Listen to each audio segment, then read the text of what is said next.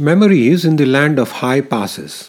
Hello, everyone, and welcome to the podcast of The Ordinary Maverick. This is Ajay, your host, an ordinary maverick, sharing real life thoughts and experiences and maverick tips. If you haven't hit the subscribe button yet, please do so, and you'll not miss another episode. Ladakh is located in the northern part of the Indian subcontinent, in the vicinity of uh, Karakoram and westernmost Himalayan mountain ranges. Ladakh, the classical name in Tibetan language, meaning the land of high passes. I did a trip to Ladakh many years back and truly created one of the most magical memories to last a lifetime. You know, some trips are just extra special. Well, this one was just for me and my daughters, a father daughter trip, so to speak, and done when my daughters were just 11 and 12 years old. We did turn some heads, though, I recall, and got curious looks as well as questioning conversations with complete strangers, fellow travelers, seeing a dad who, with his two young daughters, traveling in Ladakh. Believe me, it wasn't a common thing at the time, when most travelers were families and especially when there were young kids. One saw their parents and extended family and friends in groups together. So, yes, there was some natural curiosity. And I recall one traveler telling me that I was brave to come out to Ladakh with my two daughters minus the mum. Well, the traveler didn't know at the time it was the mum who planned the entire trip, being the travel planner in our family. However, it so happened that she couldn't join us due to other commitments and encouraged us to take the trip. In retrospect, it was a trip of a lifetime. As we reminisce about the trip with our girls, it really, really was a special one. But before I get some more into this trip, let me share something that we did as parents from quite early on with our girls. We consciously and intentionally planned alone one on one time with each of us separately. You know, often we do things as a family all together, and that's important, of course, and then we also do stuff as parent with our kids and that's great too. But spending the one on one with each kid separately and doing that intentionally is not that common. We stumbled upon this by chance. With our working schedules and managing different commitments, we found ourselves in these situations and then thought, why not do it purposefully and not just because you have to drop a kid to class and land up spending time with them. So we set aside Sundays and I went out with one daughter while my wife went with the other. We did fun things and basically took the lead from our daughters as to how they would want to spend the time. Later, when my wife and I would exchange notes, it was very interesting to see how the girls articulated and chose activities with each of us, including what we ate, where we went, the conversation, etc. etc. Each of us got to know the other one on one without other dynamics, and that was just brilliant. We started this uh, when the girls were really small, maybe six or seven years old, and continued it uh, through their teenage years, and even now try and find those opportunities as they come about. We created many special memories and have shared this experience with many friends and family over the years. Trust me, if you haven't done this, find time and do so. Spend one on one time with the kids and you'll feel the difference. And of course, there was a competition of sorts. A fun one, anyway, as to who had the better time. But all said and done, these are the special memories we create in our lives, and it brought the four of us together in a much, much stronger way. Now, coming back to our beautiful Ladakh trip, the one week trip was planned with a local guide. This person came highly recommended from all the fact findings that my wife did. And then there was a lot of correspondence and back and forth in planning the itinerary. But having the local guide who was able to take us off the beaten path and really custom design a trip that made sure we did all the right things, but also made allowances for how we did it the altitude and the time factor, for example not feeling rushed and taking local events into consideration was really, really valuable. This uh, has kind of become the norm for us, and we always trying to find local guides who add such a different dimension to the travel.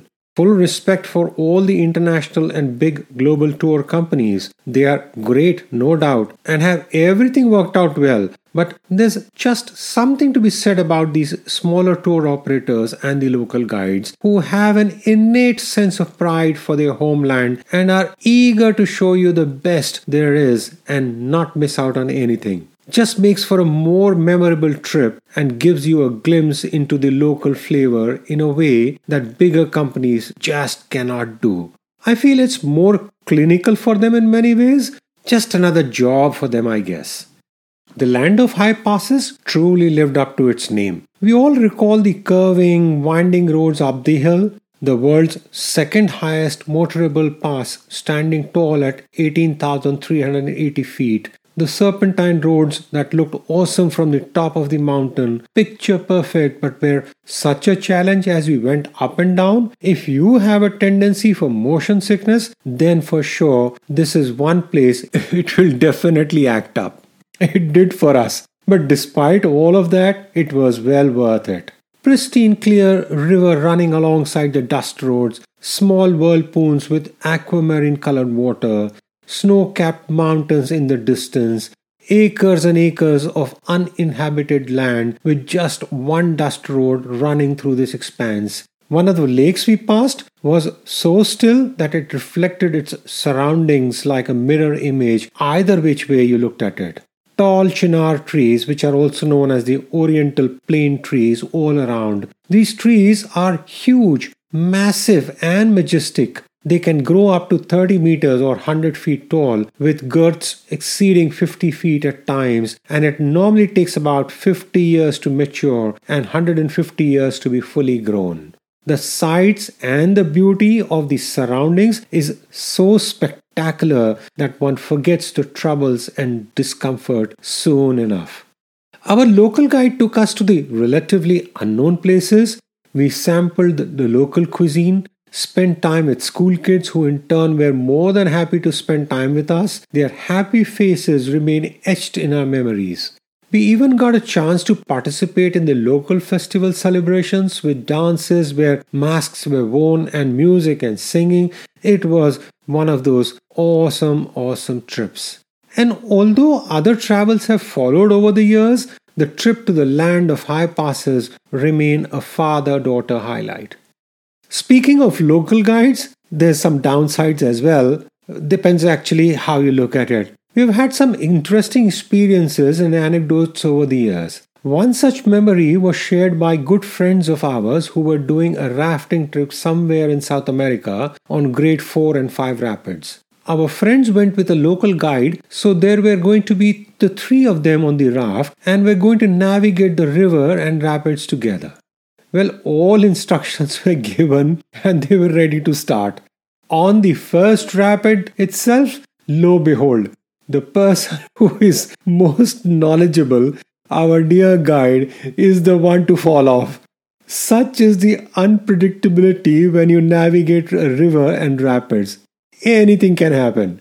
Imagine the horror and sinking feeling that our friends experienced as they continued down the river. As once you're in the flow, you really can't stop. With the guide signaling to them that keep going with a thumbs up sign that he's okay and as he has found his way out of the river, and now our friends had to do this entire trip, including navigating all the rapids all by, by themselves.